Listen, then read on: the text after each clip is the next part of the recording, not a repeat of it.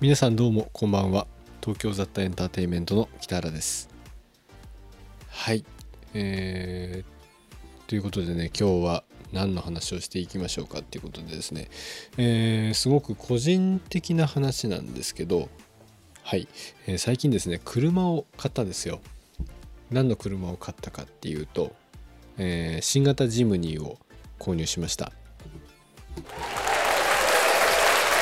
はい。えー、ただですねジムに買ったのも、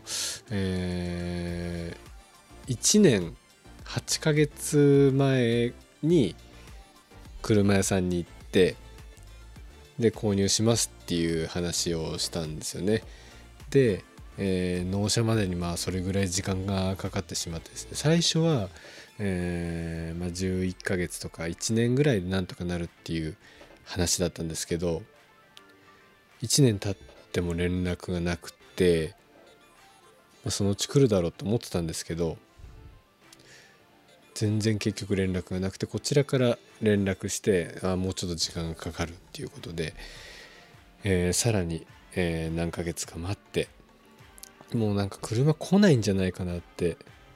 諦めてもういいやって思ってたタイミングで車屋さんから連絡があって車がねようやく届いたわけなんですよね。はい。それでですね、えー、まあ、ジムニーは、えー、マニュアル車を購入しました、えー、マニュアル車なんですけど普段僕あの車もそんな乗ってないですし普段はオートマの車に乗ってたんですよね。でまあそうですね。何年ぶり？えっ、ー、と18年ぶりのマニュアル車っていうことでですね。え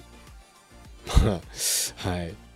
超怖かったですね。マニュアル車を久しぶりに運転するのは。何て言ってもね高校生？高校3年の時に免許取って以来マニュアル車は運転してなかったはずですね。うん。はい。で なんでそんなね18年も経ってわざわざマニュアル車を買ったかっていう話なんですけどまやっぱりあのそうですねせっかくマニュアル免許を取ってるんだったらまあマニュアル車運転したいっていうところもあるんですけどあの昔、えー、オートマ車を高速とかで運転しててやっぱあの眠いなとか一般の道でもねずっとあのまっすぐな道が続いたりとかして夜中とかに走ってると眠くなる記憶があってですねいや危ないなって思ってたんですよね。でマニュアル車だったらあの操作することが多いから眠くならないんじゃないかなっていうふうにまあ思ったんですよね。まだったら逆にあの安全面久しぶりの運転だけど逆にそっちの方が慎重に運転するんじゃないかなと思って、まあ、マニュアル車に思い切ってしてみたんですよね。まあ、ただうん本当に怖かったんで車の納車の時も車屋さんに取りに行くんじゃなくてあの職場まで持ってきてくださいって言って持ってきてもらってまあ慣れた道で運転し始めてはい今乗ってるわけなんですよね。まあ、ただね久しぶりに運転した割には結構いい感じに運転できてると思うんですよね。そんなにエンストもしないしまあまあスタートはねだいぶゆっくりなんですけどジムニーっていう車そのものがあのスタート結構ゆっくりらしいんですよね。それ全然知らなかったんですけど、うん、最初はね自分が下手すぎるのかなと思ったんですけど、まあ、そういう仕様らしいんで、うん、なるほどなるほどと、えー、最近車をね、えー、転がしてるわけなんですよね。はい、それでですね、まあ、先日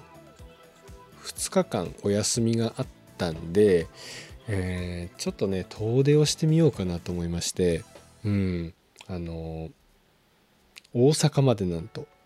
えー、車で行ってきました。富山県から大阪までだったんで何キロぐらいだろう。350キロぐらい。高速で行くと大体4時間ちょっとぐらいであの行きはねあえて下道で行ったんですよ。ちょっとまあ練習したいっていう気持ちもあったんで。で帰りは高速で帰ってきたんですけどだから下道で行ったんで7時間30分ぐらいかかりましたね。はい。それで なんで、えー、大阪に行ったかっていう話なんですけど、えー、これはですね行った場所はですねエキスポに行ったんですよね。あのララポートありますよね。うん。あの万博公園になるところですね。あそこに、えー、109シネマズがあるんですよね。であそこの iMAX って確か日本でも、えー、2番目ぐらいにね池袋のグランドシマサンシャインの次ぐらいかな。それぐらい大きいスクリーンがあるんですよね。うん。そこで、まあ、ちょっとね見たい映画がありまして、まあ、それをね見るっていう口実でまあちょっと大阪に行ってきたんですよね。はい。で何の映画を見に行ったかっていう話なんですけど、えーまあ、先日ね、えー、6月30日から公開が始まった「インディ・ジョーンズと運命のダイヤル」ですね。はい。もう小学生の頃から大好きだったインディ・ジョーンズの第5作目ですね。これのね、えーまあ、今回で最終作っていうことらしくてまあそれはねやっぱり子どもの頃からずっと好きな作品だったんでせっかくだから大きいスクリーンで見納めたいなと思って、えー、行ってきました。はい。でじゃあちょっとインディ・ジョーンズの運命のダイヤルの話をする前にそうだなインディ・ジョーンズの出会いの話をちょっとしようかなそんな話聞きたいかどうか分かんないですけど、うん、ちょっと話させてください。インディ・ジョーンズはね小学校4年生ぐらいの時だったかな。うん、その時に父親がねなんかレンタルしてきてくれたのかなまあ多分自分が見るようだったんですけど僕も一緒にね、えー、日曜日に、えー、インディ・ジョーンズ見たんですよね。最初に見たのが、えー、最後の聖戦ですね。3作目の、はい、ショーン・コネリー出てくる最後の聖戦を僕は一番最初に見たんですよね。うん。その時のね記憶は本当に今でもねすごい鮮明に覚えてるんですけどこんなに面白い映画があるのかと。うん。大興奮した記憶がありますね。結構その頃から洋画をすごいたくさん見ててスピルバーグの映画も「えー、ジョーズ」とか、えー「ジェラシック・パーク」とかね、うん、そういう映画見てたんですけどインディン・ジョーンズはねまだ見てなくて最後の聖戦から、はい、見始めてうん結構思い出の一本ですね。こんなにね素晴らしい音楽かっこいい主人公うん。面白い話。それ何回もねうんビデオで見て同じねビデオを何回もレンタルした記憶があります。でその次に見たインディ・ジョーンズっていうのがえー、まあ普通だったらね1作目の「レイダース」を見るところなんですけど僕はねインディ・ジョーンズ2作目の「魔球の伝説」を見たんですよね。なんでかっていうとこれも、えー、これはねえー、っと確か金曜ロードショーで見たんですよね。うんそうだそうだ。であインディ・ジョーンズがやるってなってそう金曜ロードショーで食い入るように見てでレイダースの存在はね確かビデオ屋さんでね知ってたはずだったんですけどあのレイダースってインディ・ジョーンズってタイトルじゃないじゃないですか。だから子供の時の僕はまた別の作品だってなんかちょっと思ってたみたいなんですよね。うん。だから、えー、なんか似てる主人公がいるなとか思ってたんですけどそうそこはなぜかねちょっと気づかなくてスルーしてすごい恥ずかしい話なんですけど、うんまあ、とにかくね魔球の伝説見てうん。最高でしたねあれも。今でもやっぱ結構当時の僕からしたらトラウマムービーの一つだったんじゃないかな。あのやっぱりね印象的に怖いシーンが多くて、ね、猿の脳みそパクって開けてなんかご飯食べてる気持ち悪いシーンとか、えー、ねあの結構一番有名な方の心臓をねあの取ってねあのブワーって燃えてくあのシーンとか、えー、他にもね虫とかもものすごいいっぱい出てきたしね気持ち悪いよね。うんあれとかがねやっぱ子供ながらにかなり刺激的で魔球の伝説って怖って。最後の戦線が結構ね、えー、えぐいシーンもあるんだけど、まあ、ショーン・コネリーも出てることはあって結構ねポップな感じとかコメディニュアンスなやり取りが多くて、まあ、牧野伝説ももちろんねそういうニュアンスあるんですけど全体的にずっと暗い、えー、印象のある作品でしたね。まあ、なんかね当時スピルバーグと、えー、制作のジョージ・ルーカスが牧野伝説作る時にジョージ・ルーカスが「スター・ウォーズ」の帝国の逆襲みたいにシリーズの2作目はダーク調にやりたいっていうところがあったらしいですよね。うん、ジョージ・ルーカスのねもうこうしたいっていう、えー、わがままというか、まあ、希望っていうのはね本当にこのインディーシリーズはすごく通るところでねこれはクリスタル・スカルの王国で宇宙人を最後に出し最後っていうか宇宙人の話をやりたいっていうところでスピルバーグとかがやる気はなかったけどまあジョージ・ルーカスが押し切ったっていうね話でも有名なとこですね。そもそもインディ・ジョーンズシリーズもねジョージ・ルーカスがスピルバーグに持ってきた話っていうのもありますね。はい。で魔球の伝説を見た後にえー、いろいろとね僕もその頃映画雑誌とかいろいろ読むようになって レーダースがインディ・ジョーンズの初期作っていうことを知ってあそうだったんだと思って、えー、ビデオ屋にレンタルしに行って借りて見た。はい。記憶がありますね。うん、やっぱそれもねすごい面白かったっていう印象がありますね。でそんなこんなでシリーズこの3作は全部大好きで何回も何回も、えー、見てきて何年だったかな。えー、っと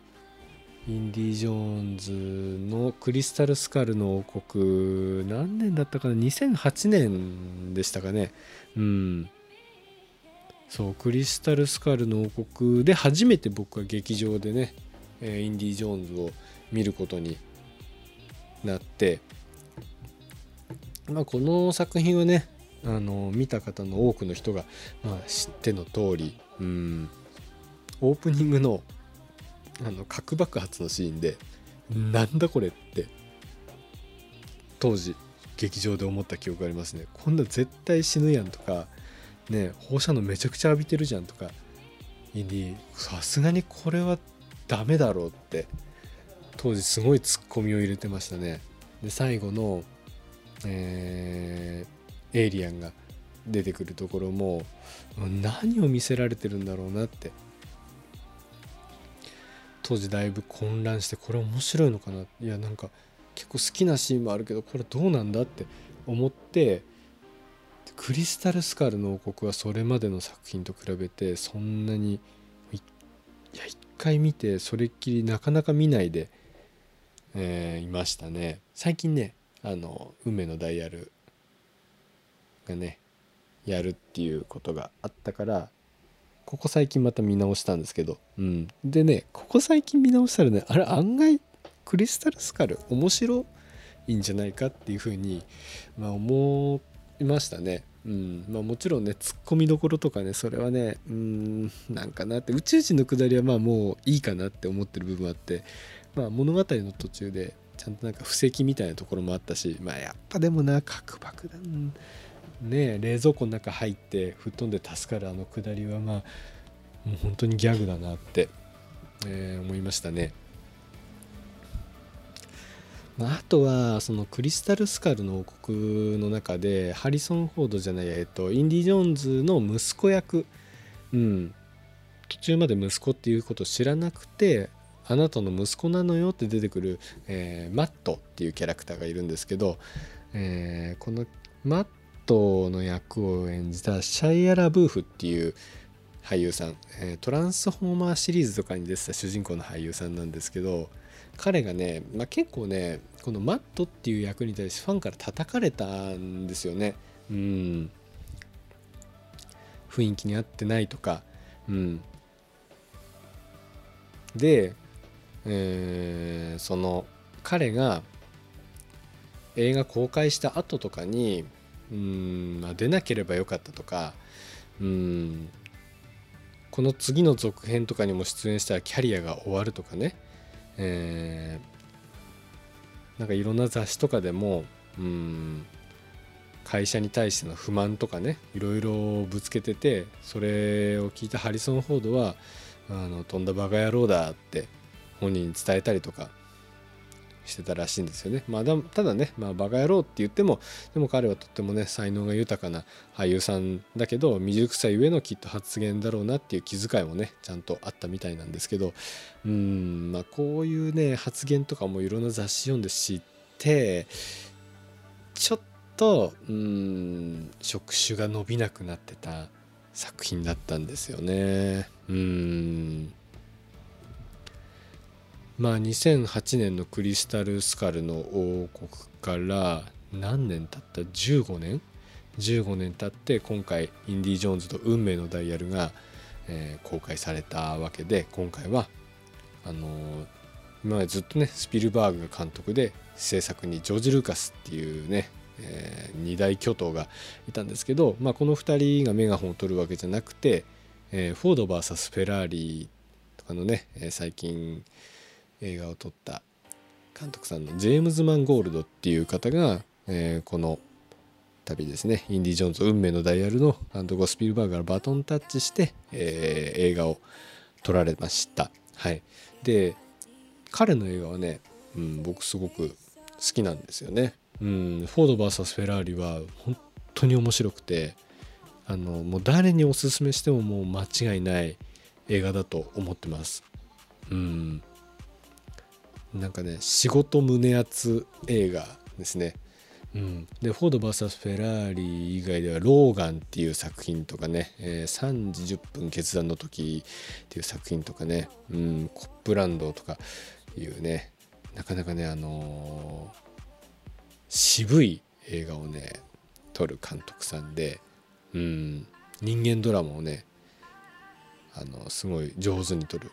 監督さんなんですよね。うんだからスピルバーグとジョージ・ルーカスがいないインディ・ジョーンズどうなんだろうなって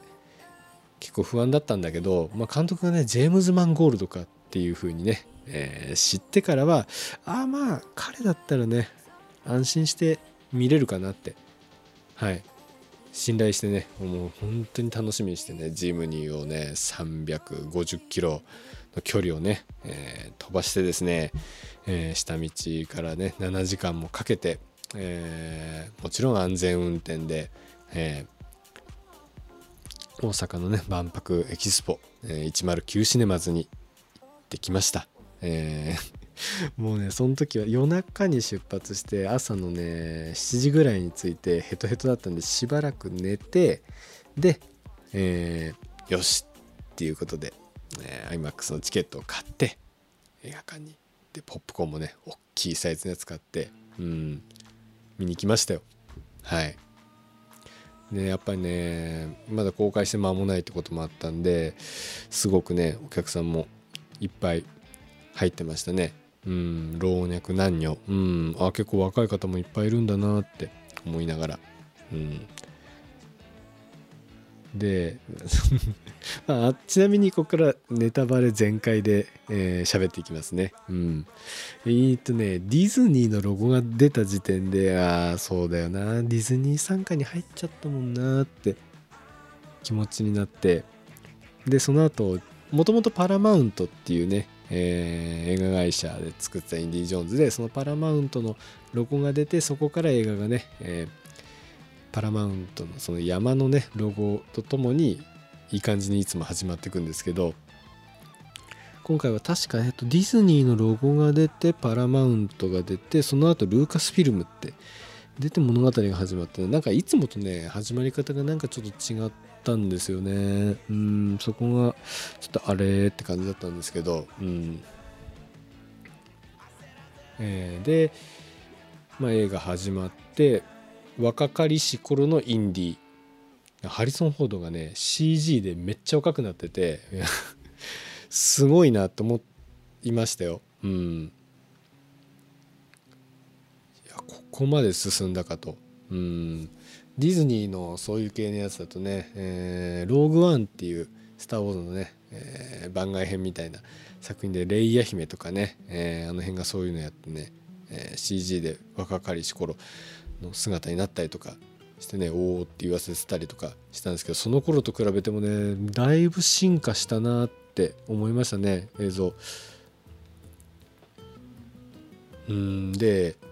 まあまあまあまあそれはまあまだいいんですけどうんとね冒頭からね僕俺これ大丈夫かなって思ったシーンがちょっとあってこれねいる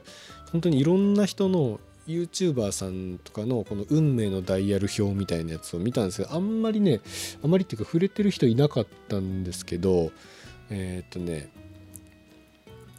インディとその相棒えっ、と名前なんだっけ、うんまあ、相棒の人がいるんですよ今回のその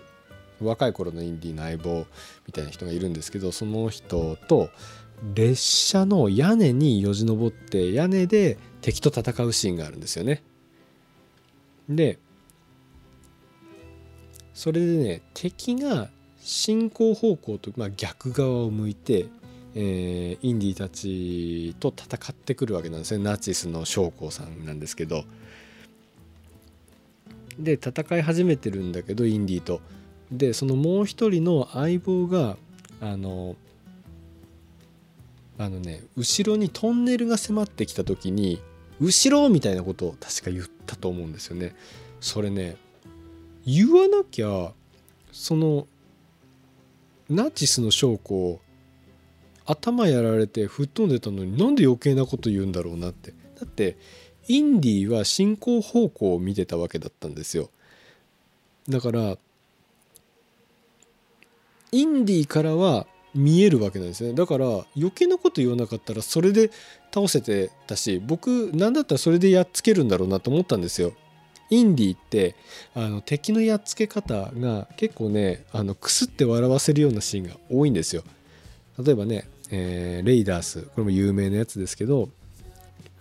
すごい強そうな敵が、えー、インディーに向かってあの筋肉ムキムキの巨大男がですね、えー、戦ってこようとするんですよね。刀を持って。であごめんなさい。刀持って戦ってこようとするんですけどインディがあのさっと銃を出してパンって一発ってやっつけたりとかするっていうシーン。とかねああいうシーンもクスッとしますしそういうねあの細かいクスッとするシーン多いんですよあの作品。人をやっつける時。でオープニングから、ま、そういう感じでどうせやっつけるんだろうなと思ったらなんでこの人余計なこと言うんだろうなっていうところから始まってなんかね 嫌な予感してて。どこかね噛み合ってない。うんなんかちぐはぐな。この人たち何してるんだろうっていうねのがすごい多かったんですよ。会話がねなんかね僕の中ではなんかね成立してない感じなんですよね。で今回の悪役をやるねマッツ・ミケルセンっていうね俳優さん、えー、ドラマ版の「ハンニバル」とかでレクター博士やってた俳優さんですね。悪役やるのがね非常に上手なあのイケオジ俳優さんなんですけどうん彼がね、え、の冒頭の方から出てきてインディと戦うんですけど彼がねあの看板に当たってああ死んだって感じで吹っ飛んでいくんですよ。あんなね死ぬか大怪我するでしょって感じで吹っ飛んでいくわけなんですけど、えー、それの戦いから、あの月日が経って1969年だったかな、えー、時代は移って現代現在のインディーみたいな形のシーンに移った後にそのマッツ・ミケルセンがまた出てくるんですよね。で顔がねあの下から上を舐め回すようにカメラがいって彼が振り向いた時にあの顔に僕はね絶対にあんな風に顔ぶつかったから傷があるって思ったら全然傷なくて何なのって。あんなん絶対死んだやんって思うしまあ死んでないにしてもあの時あんなぶつかり方したんだから傷ぐらいあってもいいだろうって。いうのがねなん確かなかったと思うんですよね。いや変だなって。なんか噛み合ってない。ちぐはぐしてるなって思ったりとか。あとはねえー、確かねこれもねインディとああいう風に戦ってなんかえっ、とね CM とかなんかテレビとかの宣伝とかだと宿敵とかねそういう宣伝文句みたいなのあったと思うんですけどでもねそのマッツ・ミケルセンが演じる、えー、ホラーだったかな、えー、ホラーに対しホラーがインディに対して、えー、インディがね昔会ったことあるよなお前とって言ったらいや？って言うんですよね。えいや会ったことあるでしょってめっちゃ2人あの時電車の上でさなんか話してたじゃんって思って。なんかねうんそのマッツ・ミケルセンホラーさんはなんかその今回の戦う目的の運命のダイヤルっていうものをまあみんなで狙って狙ってというかまあその奪い合いの戦いをね繰り広げるわけなんですけど、まあ、それに非常に興味があってなんか他のことにはそんな興味がないみたいな感じだからまあインディーのことと人にあんまり興味ないのかなっていうふうに見えたんですよね。まあ、ただねそこまで察しなきゃいけないのって初見であれを見た時に知らないとかで僕はねなんか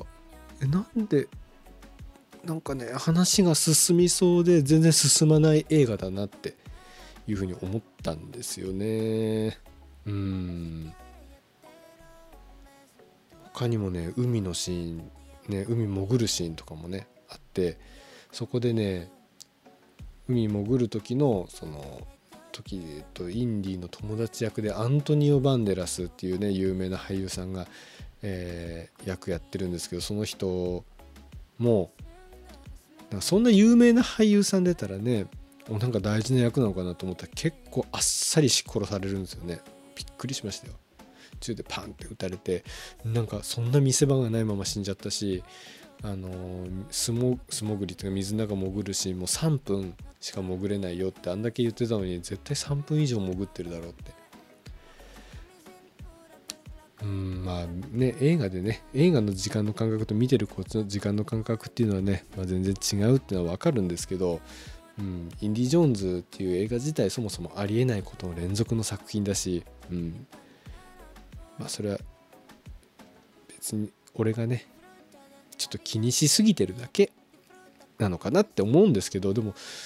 なんで今までのインディ・ジョーンズではそういうふうに思わなかったのに結構ありえないこといっぱいあったんですよ。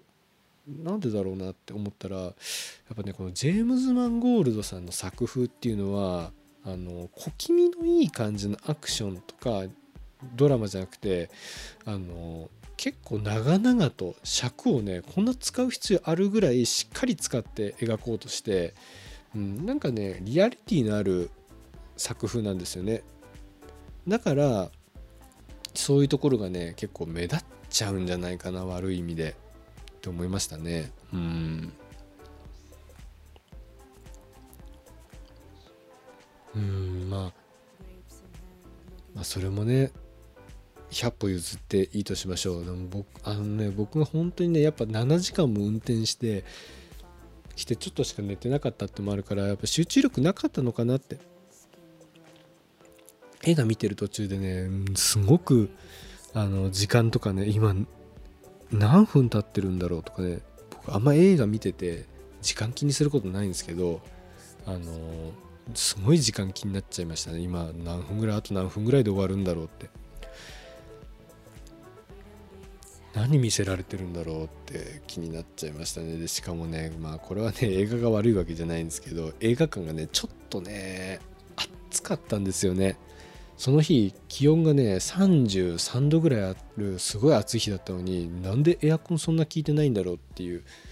感じで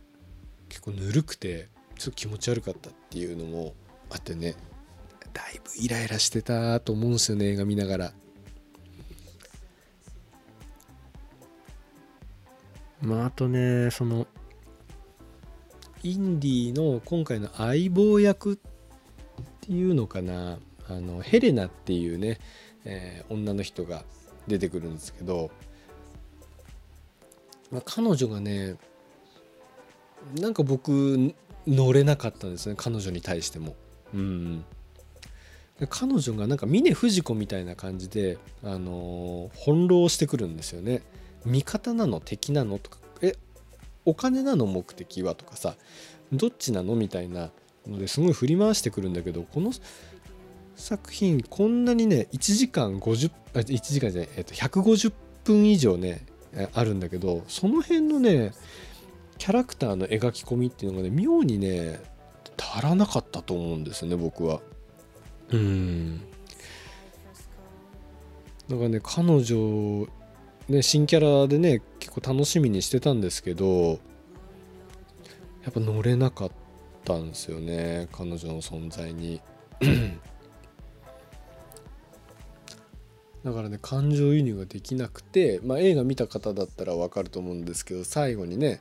あのインディたちが、えー、運命のダイヤルで、えー、ワープしてね過去に行ってインディが、あの、現代に戻ってももうね息子はあそうそう息子が死んでるんですよねインディの。これも結構僕びっくりしたんですけどさっき、え、言ってたクリスタルスカルの王国でですねマットが、え、ベトナム戦争で死んだっていうことになってるんですよね。いやーちょっと別に殺す必要あったって。まあ確かに彼がシャイラ・ウーフがきっと映画出たくないっていろんなねそういう報道があったから今回の作品出すわけにもいかないとかいろんな事情があったかもしれない。彼が出せないっていうのをどうするかっていうところでまあ死んだってことにするっていうまあそのベトナム戦争とかねそういういろんな時代背景がねあるからそういうふうにしといても不自然ではないっていうのはあるかもしれないけどねまあ、あのマットってキャラクターが嫌いだった方にとってはざまーとか思ってる人もいるかもしれないけど映画でやっぱ一旦描いた以上はねエイリアン3じゃないんだからあんな殺し方しなくてもいいじゃんって。だってインディってなんかそういう映画じゃないじゃんって僕は思っちゃいましたね。なんかエンタメで明るく楽しく見る映画だと思ってるんで、うん、まあそうそうそう。えっ、ー、と何の話だっけ？マットのえっ、ー、とえー、タイムリープしてそう過去に行くんですよね。インディーが。あの悪役たちとかと。でえー、アルキメデスその運命のダイヤルを作ったアルキメデスに会うわけなんですよね。でインディーはねおおって感動するんですよ。から考古学者で。ね。彼のこととかもしてまあでもねそのアルキメデスのことそんな好きだったっけってインディこれもねよく宣伝とかね説明とかで言ってるんですけどあの長年追い求めてたみたいな感じのこと言ってるけどいやそんな節あったっけって彼は考古学全般がもちろん好きなわけだってアルキメデスに特化してる人でもないよなって。まあそういう疑問はありましたけどまあまあまあまあ。でもねインディはね「おアルキメデスパイセン」みたいな感じで、えー、感動しててめっちゃ喋ろうとするのにあのそのヘレナがそのアルキメデスとインディの間に入ってめちゃくちゃ話遮るんですよ。うんなんか何やこの女って。思いましたね。いやな何なんだろうね。いやあのね彼女にもっとね感情輸入ができるようなキャラクターだったらなんかまだね大丈夫だったと思うんですけどなんかねあんま好きに慣れてなかったから邪魔すんなよって思っちゃったんですよね見てて。うん、でインディは現代に帰ってもあの奥さんとはね、えー、離婚協議中そして息子も亡くなっててね大学の授業とかでもね自分の話を生徒は全然聞いてない。そしてもう大学もね、えー、退職した定年で。でしかも現代ではインディなあのね指名手配になってるんですよ。そのえっ、とまあ、そういうシークエンスの場面で、えー、敵とね追いかけっこする時に、えー、ちょっと指名手配。あ殺人容疑がかかって指名そうだそうそうそう指名手配なってたんですね。そんなね現代に帰ったってしょうがないっ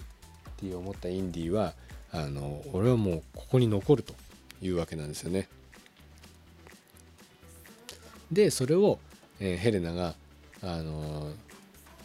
あなたは現代を生きるのよって言って止めるわけなんですよねいやいやもうみんなもう帰って帰ってくれって言って言うわけなんですよでそれを、まあ、ヘレナがインディのことぶん殴って インディが気絶してそれではって目覚ましたら現代に帰ってるっていうカットになるわけなんですよね。そのシーンに関してはまあまあまあワンチャンなんかちょっと今っぽくてギリギリ僕の中ではありだったんですけどでもこれ嫌だって思う人もいっぱいいるだろうなっていう、えー、強制送還でしたね。そこまではいい。うん。そこまではいいんですけど僕本当に納得できなかったのが、えー、インディが「あれ？現代に帰ってきた」ってなってこんなとこに帰ってきても俺はあそこに残りたかったのにって感じだったんですけどそこにヘレナが部屋入ってきてであの奥さんを連れてくるんですよね。マリオンっていうその離婚協議中の。で、えー、マリオンとは映画1作目のレイダース失われた悪のヒロインがまあ彼女。で、えー、2作目と3作目は出なくて、えー、4作目のクリスタルスカルの王国で再登場するんですよね。でそのマリオンとの間にできた子供がまあマット。あの今まで知らなくてねインディーは。え子供いたん俺？みたいな感じになって知ることになって、えー、クリスタルスカルの王国で最後マリオンと結婚して映画は終わるっていうのがクリスタルのクリスタルスカルの王国。運命のダイヤルではもうオープニングしてすぐに離婚協議中っていうことが分かって 何だったの？4作目で結婚してハッピーハッピーだったのに5作目始まったら早々にもう離婚協議中かいって思ってねでその離婚協議中っていうのが分かってからインディはね冒険出たりとかいろいろしてたからマリオンと別に特にえー、接触とかねやり取りとかそういうのがあったわけじゃないんですよ。でぶん殴られて現在に強制送還されてで、え、ヘレナがマリオン連れてきてでマリオンがあのインディと喋ってそれで、えー、インディにあの肘をねこうやってこうやってってちょっとポッドキャストだから分かんないか。あの肘にキスをするんですよインディが。マリオンの肘に。これレイダースっていう作品の、えー、ラストの方の同じシーンがあるんですよね。それのまあオマージュなわけなんですけどうん。まあなんだろうな。僕はねそれすごい嫌だったんだよね。これに感動したって方すごいたくさんいると思うんで本当に申し訳ないんですけど僕はなんで離婚協議中でそのヘレナが連れてきたらいきなりなんか仲直りみたいなあの雰囲気っていうのがちょっと普通に理解できなくていやありえないでしょって。その間に2人で何かあったりとかしたらまだあれなんだけど何のクッションもなくいきなりさそのヘレナって女もマリオンと別にそんなにつながりのある人じゃないでしょって、まあ、そもそもそのあとヘレナがそうやって連れてきたのもなんかちょっと嫌だったんですよね。うん。だからねいろんな人が今回の運命のダイヤルうんまあ不満点はいっぱいあったけど最後感動して号泣したしってね。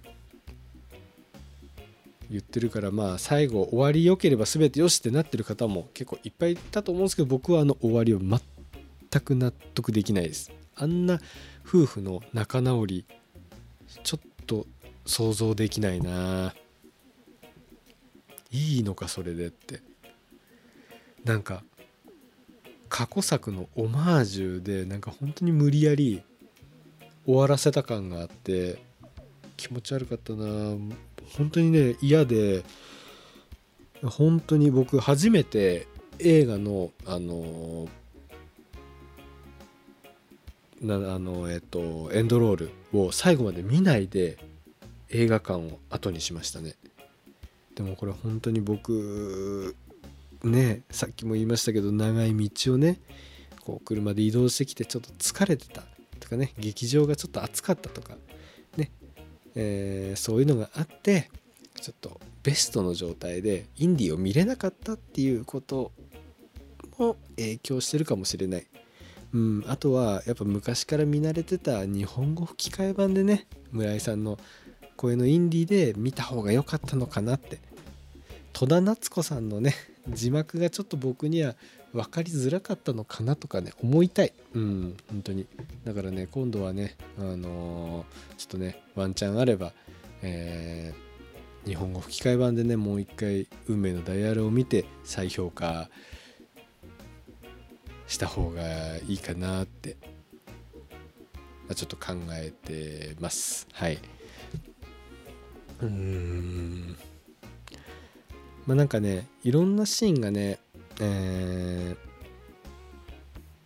ー、過去作のオマージュとかねインディ・ジョーンズを匂匂わせるというかそういうのいっぱいあったんですよ。だけどなんかファンサービスとか過去作のオマージュとかねあこういうシーン昔もあったっていうのをばっかり結構僕目についててそれをやるのがインディ・ジョーンズなのかなっても思っちゃったかなこれも。うんなんか今までの作品って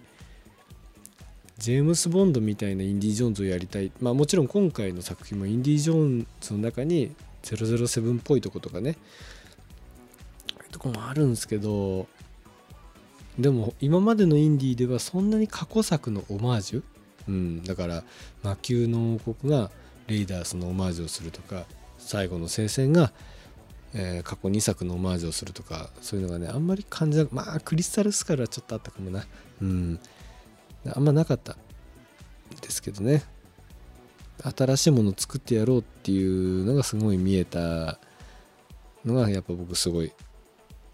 いい映画だなと思って。まあでもねこれだけ有名な作品になって回を重ねてくるとねやっぱ難しいんでしょうね。そういうのをやらないっていうのは。うーん。なんか007の、えー、ノータイムトゥーダイでねダニエル・クレイグがこれもネタバレの話ですけど007が最後死ぬっていうオチをやるっていうねまあダニエル・クレイグ版の007はもうそうでもしないと終わられないとかねもうこれでようやくダニエル・クレイグが ジェームス・ボンドっていうね呪いから解放されたあまあよかったねみたいな感じのうん。俺は007の映画を見てるのかダニエル・クレイグを見てるのかっていうのがちょっとよく分かんなくなるような作品でしたね、まあ、そういうのとね近いものをちょっと感じるな。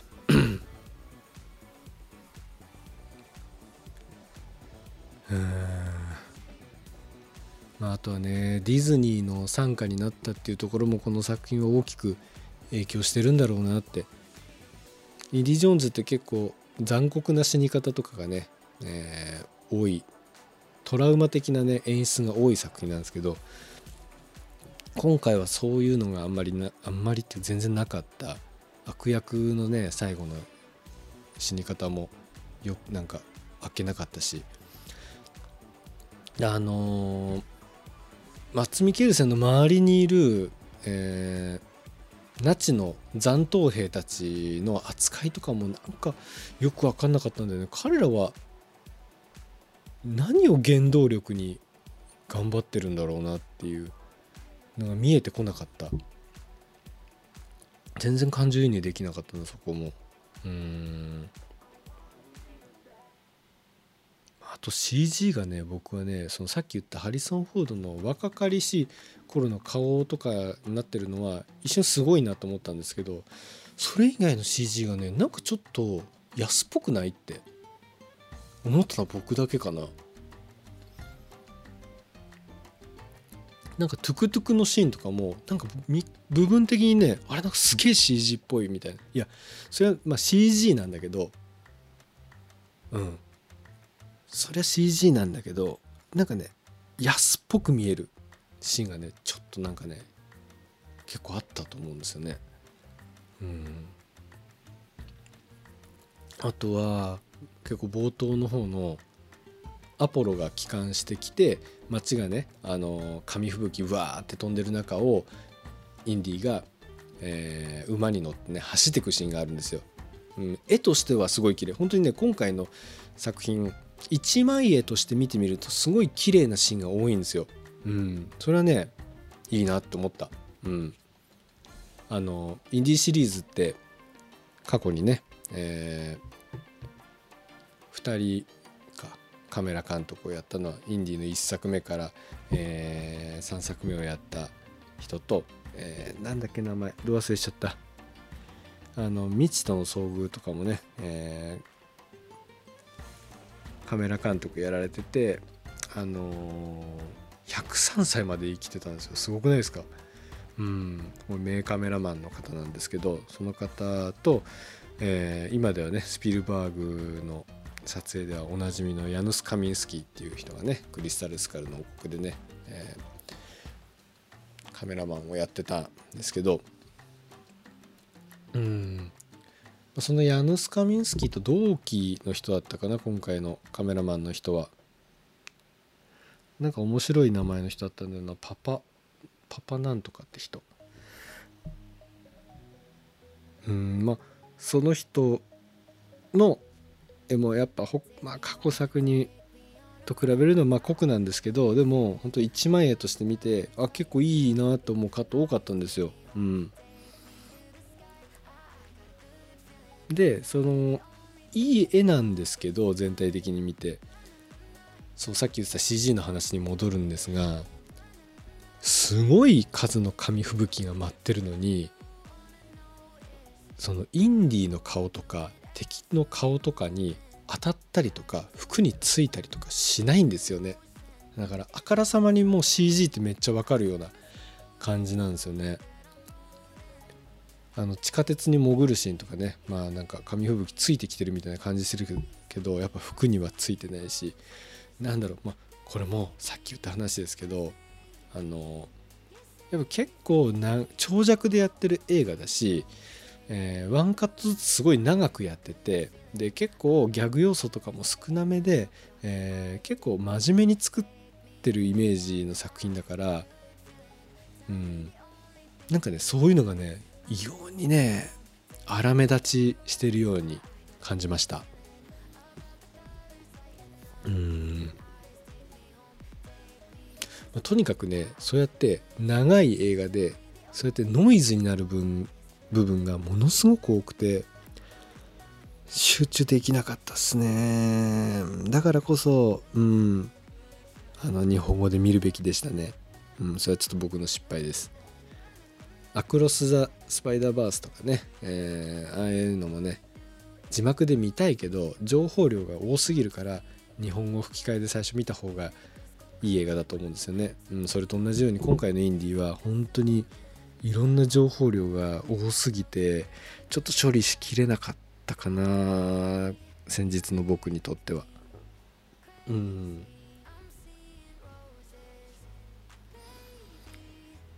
まあただね僕の本当にこのモヤモヤ俺だけなのかなこのモヤモヤと思って映画館を出てそしたらそのすぐ後ろにカップルがいたんですよね。そしたらその若いカップルの女の子が「もう全然分からへん」って「何これめっちゃ腹立つわ」って「全然思んないわ」って 言ってたんですよね。そうだよね分かんないよねって。うんその人間関係とかもなんかね全然よく分かんない運命のダイヤルっていうのもどういうものかっていうのもなんとなく分かるけどあんまり説明ないまま割と後半まで行っちゃうんですよね。で彼氏が「まあまあまあまあ」って言って「俺紙があればちゃんと説明してやるから」ってって説明してましたね。うんいや僕ね本当に映画館に行った時にこの人たちみんな楽しんで今映画見てんのかなってめっちゃ心配でしたもん。まあ、少なくともねやっぱその不満に思ってたのは僕だけじゃなかったなっていうのは思って安心して 映画館出て急いでお手洗いに行ったんですけどでその後もねいろんな人の、えー、YouTube とか、ね、ブログとかの、えー、表とかを見てああこういう意見あるんだああだからあのシーンこういう風だったんだとかね、えー、調べたりとかして。だからねここまでモヤモヤしたからこそ結構ねめちゃめちゃいろいろ調べたりとかいろんな人の意見見たりとかしたんですよね。そういう意味ではすごい貴重な経験。これだけね一本の映画に対していろんなことを調べたりとかしたのは、ね、あんまりないことですね。しかもその面白かった映画だったらねもう結構進んでみるけど自分の中ではめっちゃつまんなかった。乗れなかった。なんでって思う作品でこれだけエネルギッシュにいろんなことをね調べたのはね、まあ、ある意味ね、まあ、高い金払ってね iMAX で見た回はあったのかなってまあ前向きに捉えております。はい。まあだからね本当にちょっと自分の中でまだねまとまりきってないんですけど意見が。でもね早いこの新鮮な温度感のうちにポッドキャストで気持ちをね喋ろうって思って、えー、ちょっとねこいつ何言ってんのっていう部分はあるかもしれないんですけどちょっと思いの丈をね今、えー、語っている形ですね。はい。うん。とにかくね、うん、もう一回劇場でもう一回見るかどうかはちょっと何とも言えないですけど、まあ、ディズニープラスでどうせ早いことねやるだろうからそれの時はねあの日本語吹き替え版でえー、チェックしようと思いますね。とにかくね、ハリソン・フォードとかね、めちゃくちゃ頑張ってたからね、それは本当評価、評価したいってなんか偉そうな言い方ですけど、すごい頑張ってたと思う、ハリソン。でね、役者たちはね、別にそんな悪くない。うん、マツ・ミケルセンの雰囲気とかもすごい良かったし、うん、これ言ったら元も子もないですけどスピルバーグとかジョージ・ルーカスがもうやらない時点で作んなきゃよかったのにってなんで作ったんだろうってちょっと思っちゃいましたね。やっぱやっぱスピルバーグジョージ・ルーカスってすごいんだなって思いました。うん。でも別に今回監督したジェームズ・マンゴールドが悪いわけじゃないし。うん。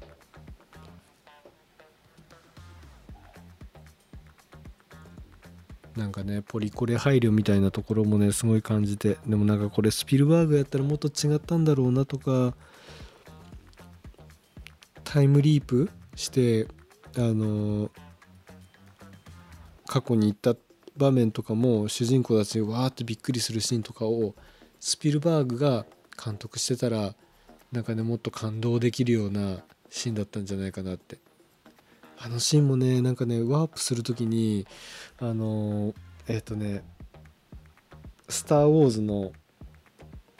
あのハンソロのね船でワープするみたいな感じのワープの仕方でいや寒い寒いそういうの寒いって僕思いながらこれ予告の段階からえー、それやるの？ってちょっと思ってたんですけどうん。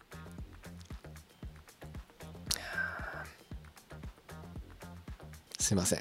本当にこの映画楽しんで見てたって人にとってはもう本当にボロクソ言いまくりで不快な配信になってしまうかもしれないですけど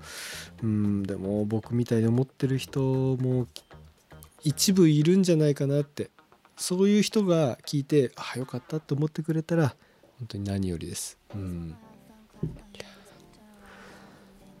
あ。あちなみに、えー僕の好きなインディ・ジョーンズの、えーベスト5はですね1位が「魔球の伝説」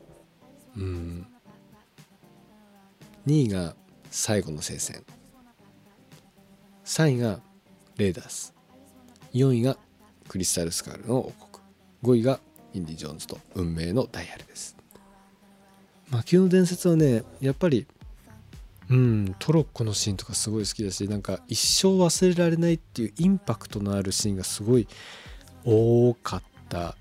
うん、最後の橋の上のね戦いとかもすごかったしカタルシスの解放っていうのがねものすごいある。敵役の魅力もそうだしうん。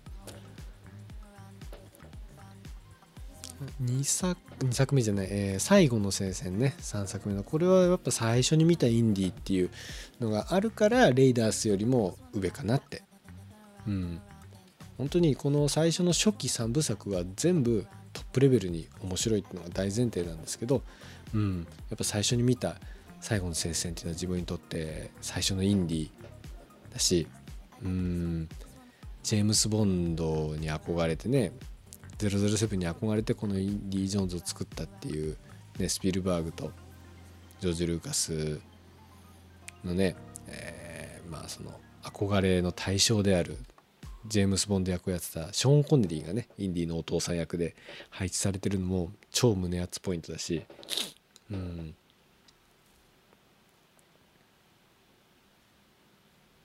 まあだからね。ション・コネリーのああいう雰囲気でインディーも年老いていくのかなって思ってたんですけどね。なんか寂しい感じの老後にインディーがなってて、ね、時代に置いてかれてみたいな感じでなんかかわいそうっていうか悲し 悲しかったな。なんかそんな感じでいいのかねってめっちゃ思っちゃったな。でもね本当にあれだけ冒険してきてさモテまくってたインディがさおじいちゃんになってあんな感じになるかねって。うんあんなさ相手にしてもらえないしょぼんってなってるような感じのおじいちゃんなるかね偏屈なじじいみたいな感じになるかな。なんないと思うんだよね。うん。すげえかっこいいじいさんになってると思うんだけどね。いやまあな分かんないやんって。思うかもしれないけどうん。まああとはね本当これもね最近の映画あるあるだけど、まあ、特にハリソン映画あるあるか。ハリソン・フォードって本当にいい役いっぱい昔からやってるからあのブレードランナーのデッカードとかねハンソロとか。ねデッカードのやつも、えー続編作って最後こうなりましたっていうとこまでやって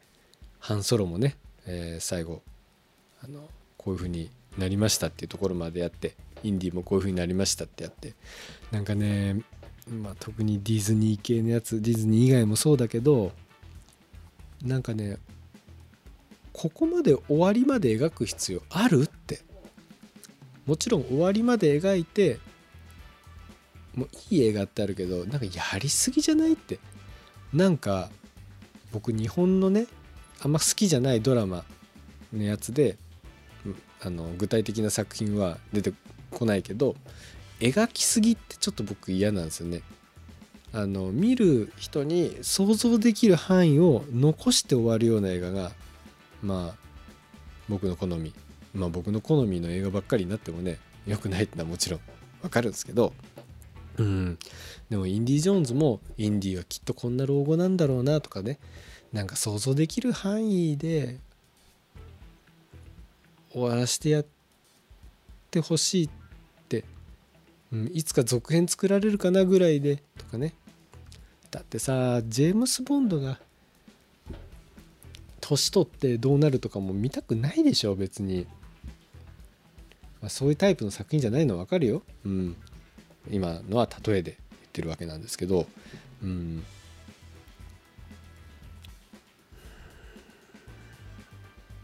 だからね映画に関してドラマはまだいいかもしれないけど映画に関してはちょっと観客のイマジネーションする部分をもうちょっと残しておいてほしいなって。うん。まあそれがね僕の思いですね今回のインディーを見て思った。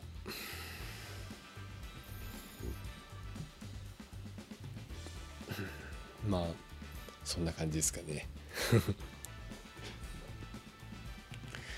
いやあまりにも打ちひしがれた僕はねその後あの万博の近くにあるケンタッキーレストランでチキン食べまくってに触れるっていう、えー、水族館に行ってワニ見てきたりとかしてもう心を癒されてきましたよ。うん、に触れるねめっちゃ良かった。あのに触れるってねなんか動物に触れるとか動物に触れ合うみたいな意味でに触れる動物っては魚か魚とか動物に触れ合うっていう意味でそういう名前らしいんですけど本当にねそんな大きい水族館じゃないんですけどうん本当にねいろいろと触れ合えたりとかする環境にあって良かったですよ。僕はねとにかくワニ。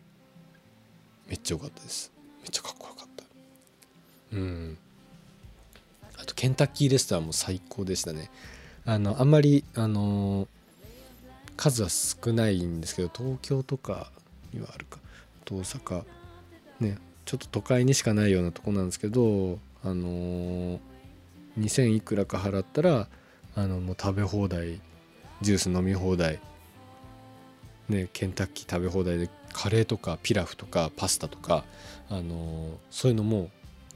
あるんですよ。そういうのとチキンを一緒にもぐもぐ食べてうん。あのみんな大好きコールスローも食べ放題なんでうん。アルコールとかも飲みながらだったらね最高でしたでしょうね。そういう人いました。うん。野郎2人で来てもうありえないぐらいチキン食べててビール飲んでうわ楽しそうって。思いましたね。車じゃなかったらちょっとワンチャンやってみたかったですけど。うんまあでも1人でやるのもね ちょっと寂しいから。うんまたねいつかなんか機会あったら、うん、行ってみたいですね。ケンタッキーレストラン。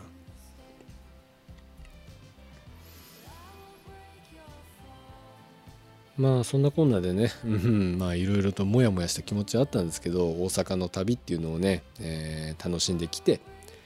えー、高速道路に最後乗って富山まで先日ね2日ぐらい前かな、えー、帰ってきたばかりで。いや運転疲れた。マニュアルでね都会ってやっぱ疲れますねうんでも今回の運転でだいぶ勘を取り戻してきたんで、うん、近々またねいろんなところに行ってみたいなって思います。はい。近々ねまた車の話とかねそういう話も、うん、こういう風なもうジムニーだからね結構いろいろ改造できるんでこういうのつけてますよとかね。うんツイッターとかそういうのでも写真とかいろいろ投稿できたら紹介できたらいいかなって思います。はい。うん。まあ、なんだかんだでね、非常に楽しい時間でした。うん。疲れたけどね。うん。もやもやしてもね、うん。つまんないなって思った映画見ても、でもやっぱ映画ってね、こうやっていろいろね考えて考察したりいろんなもの見てる時間これが全部ひっくるめて楽しいですねうんいろんな人がいろんな意見持ってるなって知るのも楽しいしうん。まあそういう意味でね運命のダイヤルいい勉強させていただきました。本当に。うん。さ次は何を見ようかな。本当はね「アクロス・ザ・スパイダーバース」とか、ね、フラッシュとかも見てきたかったんですけどちょっとねあまりにも打ちひしがれすぎてうん見る気がちょっと起こんなかったんですよね。うんせっかく大阪まで行ったらねもうちょっと2本立て3本立て見たかったんですけどうん。はい。近々ね。次次見るのは多分ね早尾の新作かな。うん。はい。ではね、えー、次回の放送はね何を喋ろうかまた考えたいと思います。気づいたらね1時間以上またインディーのことで愚痴っぽい配信になっちゃいましたけどちょっといっぱい喋って結構すっきりしました。はい。長々と、えー、ご清聴いただきましてありがとうございます。ということで、ね、また次回配信を楽しみにされてみてください。ありがとうございました。ではおやすみなさい。